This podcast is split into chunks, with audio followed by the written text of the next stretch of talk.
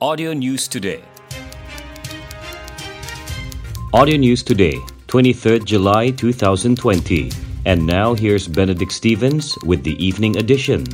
Sabah recorded one new COVID-19 case today involving a Philippine citizen, said the Ministry of Health. The case was detected during a prison screening and is among the 9 latest daily cases in Malaysia. 6 of the new cases were local transmissions, and the remaining 3 came from another Filipino in Pahang, an Indian national and a Singaporean. 5 of the new cases were Malaysians, and the rest were foreigners. A company was fined a total of 25,950 ringgit in default of 60 days jail for violating the Trademark Act 2019. Sessions Court Judge Noor Hafiza Mohammad Salim meted out the sentence to Superstore Sindaran Berhad after its director pleaded guilty to the charge against the company. The company was found breaching the Trademark Act by displaying for the purpose of selling 865 pairs of fake branded shoes at the 8090 Superstore Sindaran Berhad, Kampung Kundasang in Ranau at 11:30 a.m. on July 2nd this year.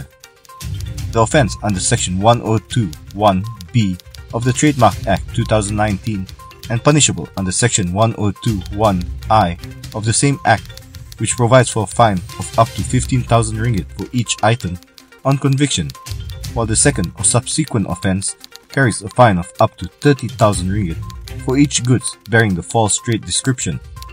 The court fined the company 30 ringgit for each pair of the shoes. During mitigation, the director, who was not represented, asked for leniency, saying that he has just started the business.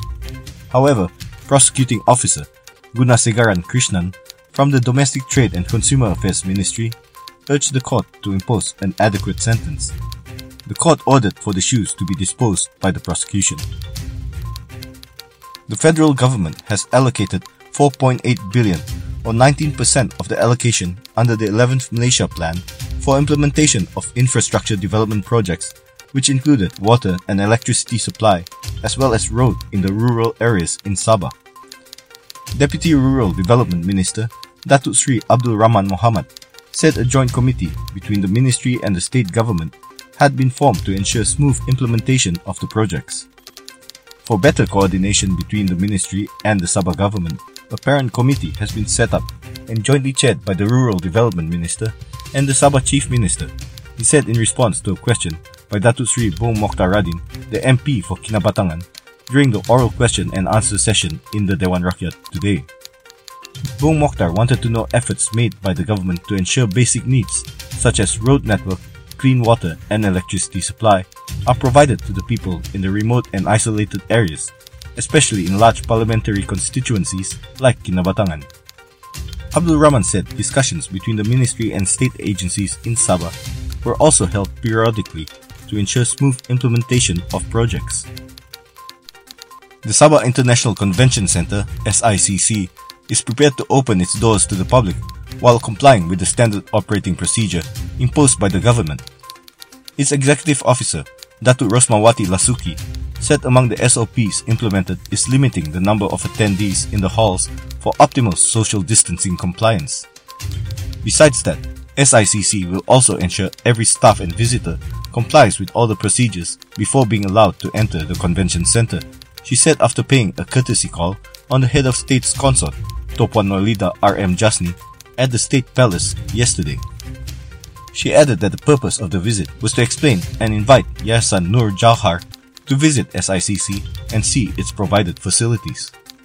She also informed that SICC will be the venue for the launching of the National Month and state-level Kibar Jalur Gemilang 2020 on July 28. The federal government is implementing a mitigation plan and follow-up action to improve the implementation model previously decided for the Pan-Borneo Highway project in Sabah and Sarawak, the Dewan Rakyat was told today. Works Minister Dato' Sri Fadila Yusuf said this was to ensure the smooth development of the project as a catalyst for the development of the socio-economic, industrial and investment sectors. He said the federal government would continue to respect the decisions made by the previous government in changing the implementation model of the Pan-Borneo Highway project in Sabah and Sarawak. The termination of the project delivery partner, PDP, was initially expected to generate savings as the government would no longer need to pay the PDP fees. However, The change in the model did not take into account several issues that are being tackled by the government, which include the impact on the management of the project, changes in contracts, the well-being of workers involved, and the need to improve capacity and technical expertise, he said when replying to a question from Yusuf Abdul Wahab, the MP for Tanjung Manis.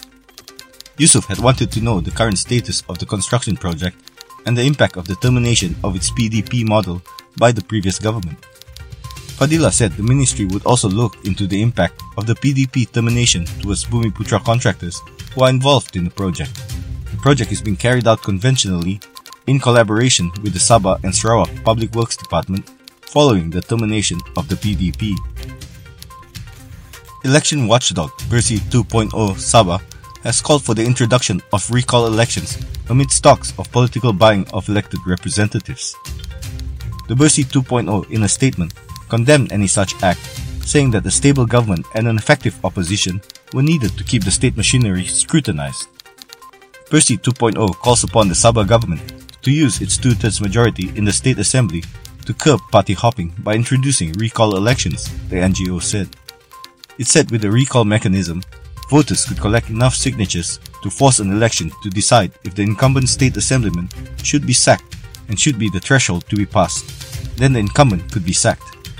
If a state assemblyman hopped party against the wishes of voters, he or she would likely be sacked, and this would deter frogs and enhance political stability, the statement said. It said unlike anti-hopping laws, which was ruled unconstitutional by the Supreme Court in 1992, state-level recall elections concern qualifications and disqualification of the state assemblyman, and no case of unconstitutionality had been made. The statement said Sabah, known as the land of political frogs, should now try to set an example to the nation that politicians must not throw the people's mandate away for monetary gains and ministerial positions. He said the act of buying elected representatives would only undermine voters' trust towards politicians and the election process. There's no point in voting if politicians can be easily bought and jump ship, and this will have grave consequences towards democracy, it added. That's the end of the news from Audio News Today, presented by Benedict Stevens. Audio News Today is produced by Audio Studio Works and distributed in partnership with Sabah Info. For more news, join us on Telegram, t.me/Sabah Audio News Today. Audio News Today.